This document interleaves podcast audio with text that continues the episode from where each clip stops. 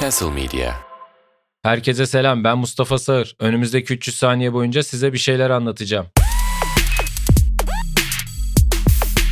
Özellikle ortaokul lise dönemlerinde futbol takip etme şansım çok oldu. Çünkü sınıfta çok konuşulan bir şeydi ve tabii ki siz de doğal olarak o sınıfın bir parçası olmak istediğiniz için takip ediyorsunuz. Ya genelde kulüp maçlarından çok büyük beklentilerim yoktu. Hiçbir zaman bir kulüp taraftarı olamadım ama milli maçlarla alakalı hep içimde böyle bir güzel duygu oluyordu. Çünkü bütün ülke birlik beraberlik içerisinde tek bir takım destekliyor. İşte bütün farklılıklar ortadan kalkıyor ve hepimiz işte Türkiye olarak orada işte Avrupa Kupası'na gitmeye çalışıyoruz. Dünya Kupası'na gitmeye çalışıyoruz. Bunları takip etmek gerçekten beni gururlandırıyordu o zamanlar. Fakat şu duygudan yorulmuştum. Yani Türk milli takımı o kadar az başarılı bir milli takımdı ki. Yani her turnuvada işte yok Türkiye İsviçre'yi yenerse, Hollanda İngiltere'ye yenilirse, o sırada işte Macaristan'da yağmur yağarsa, Avustralya yılbaşına işte ikinci girerse falan o zaman anca eleme maçına hak kazanıyoruz falan gibi durumlar o kadar çok yaşanmaya başladı ki yani bunun sonunda artık o hassas yüreğim futbol takip edemez oldu yani. Artık o kadar fazla hesap yapmak istemiyordum. Çünkü çok fazla hesap yapıyorsun. Ya bunun bir eğlencesi yok. O kadar hesap yaptığın zaman eğlencesi kaçıyor. Ben de tabii ki futbol takip etmeyi bıraktım ondan sonra. Ne gerek var o strese dedim.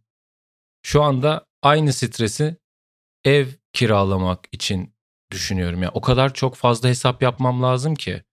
İşte 20 bin lira verirsem Ataşehir'e gidersem 2 artı 1 olursa o sırada da işte Tuğba iş yerine bir buçuk saatte gidebilirse en azından bir metroya kadar 20 dakika yürüyebilirse aidat bilmem ne kadar olursa bakıcı ablamız acaba o eve gelip gidebilecek mi? İşte o giderse bilmem ne o kadar çok gerçekleşmesi gereken mucize var ki benim depremde yıkılmayacak bir evde oturmam için onu da hesaplamak artık beni bunaltmaya başladı. Yani beynim artık böyle aman ne olacaksa olsun noktasına geldi. Ta ki bir anda böyle bir en azından seçimden sonra bir şeyler değişir. Yani seçimden sonra belki bu kadar hesap yapmak zorunda kalmayız. Hem maddi olarak hem manevi olarak diye düşünüyordum. Ve olan oldu. Meral Akşener masadan kalktı. Benim istediğim aday yoksa o zaman ben de sizde işbirliği yapmam. Kim yönetiyorsa yönetsin ülkeyi dedi ve e, yoluna baktı. Yine tabii bize düşen hesap yapmak. Çünkü İyi Parti çıktı. Yok İyi Parti'nin %15 oyu vardı.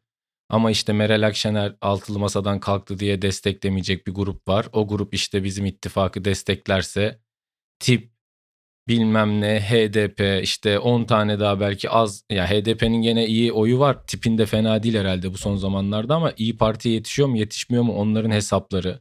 İşte ötekiler anlaşabilecek mi? Yeni imajları ne olacak? Kılıçdaroğlu hala aday olabilecek mi? Gene bin tane hesap yapmak zorunda kaldık. Gene işin tadı kaçtı. Ama yine de kafa düşürmemek lazım diye düşünüyorum. Hala önümüzde bir seçim var. Hala o seçime hazırlanan işte Kemal Kılıçdaroğlu var. Ne diyeyim yani? Yani Muharrem İnce mi diyeyim şimdi bir anda? Yani onu da anlamıyorum abi. Herif beni aramış diyor ki bu aralar Muharrem İnce'nin videoları geliyor karşıma çok Adam o zaman söylemiş altılı masanın dağılacağını falan. Yani oğlum zaten altı kişi bir masaya oturuyor. Bu konu hakkında yapabileceğin tek negatif yorum o masanın dağılacağı olacaktır. O masadan da kalkma ihtimali en yüksek insan zaten Meral Akşener. Niye? Çünkü %15 oyu var. Mantıklı düşünürsen diğerleri zaten %1,5, %1 bilmem ne. CHP'ye muhtaçlar, İyi Parti'ye muhtaçlar. Tabii ki kalkacaksa orada iki tane ana figür vardı. Birisi kalktı masadan.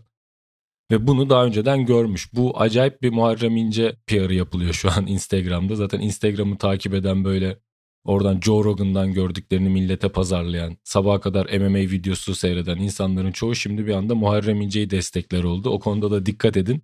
Sizin de etrafınızda kesin başlarlar şimdi. Abi öyle deme ya bu adam Cumhurbaşkanı'na karşı az kalsın kazanıyordu falan. O gece olan hiçbir şey hiç, hiç kimse unutmuyor.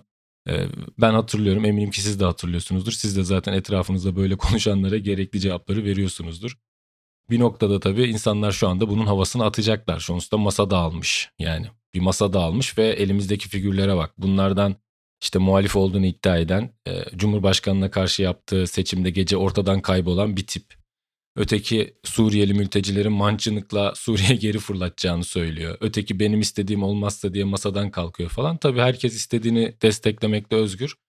Ama benim bu konu hakkındaki canımı sıkan tek yorum gene bu kadar çok hesap yapacak olmamız. Ben hesap yapmak artık istemiyorum. En kısa zamanda Umarım hepimiz hesap yapmayacağımız böyle kafamız rahat gidip ne yediğimizi hesaplamadığımız, nerede oturduğumuzu hesaplamadığımız, yani kime oy vereceğimizi dahi hesaplamadığımız bir ülkede yaşadığımızı en sonunda görürüz inşallah. Yani bir Norveç'teki gibi, bir İsveç'teki gibi bilmiyorum yani. Hükümet seçilemiyor. iki buçuk sene Belçika'da en ufak bir aksam olmuyor hiçbir şeyde. Bizde baksana durumlara yani. Neyse hepinizi seviyorum. Bir sonraki bölümde görüşmek üzere. Umarım hepimizin hakkında hayırlısı olur.